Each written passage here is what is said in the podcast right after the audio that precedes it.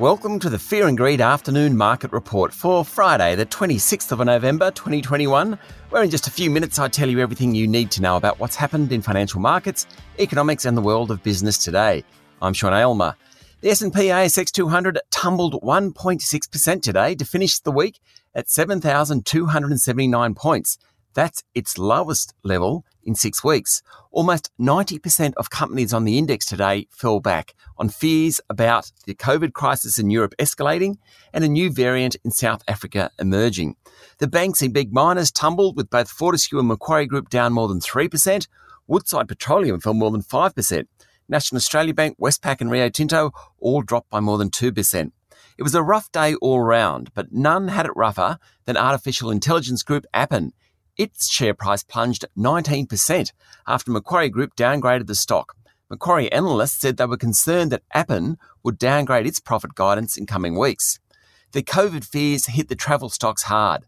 Flight Centre was down 7.5%, corporate travel management fell 5.8%, and Webjet was off 5%. Qantas fell 5.5%. Its chief executive, Alan Joyce, said the new COVID 19 variant in Africa was of interest, but not yet a serious concern. Mr. Joyce said he expected borders to stay open. AMP today said it will take a $325 million write down following a review of its balance sheet ahead of the demerger of the AMP capital business. Essentially, it's an accounting adjustment, but its share price fell more than 4% today to just $1.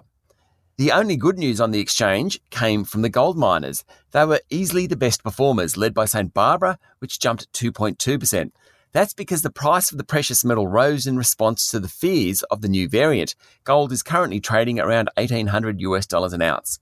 In economic news today, retail spending rose by nearly 5% during October, according to the Australian Bureau of Statistics, as restrictions were eased in New South Wales, the ACT, and Victoria. The jump was higher than expected and suggests that spending is back to pre Delta levels. A report from ANZ and CoreLogic says it takes 10.8 years on average to save for a house deposit, the longest time ever. Homebuyers on an average income now need to use nearly 40% of their pay to service a new mortgage. For new homebuyers, that's 60% of income. The Aussie dollar is finishing the week at its low point at 71.4 US cents.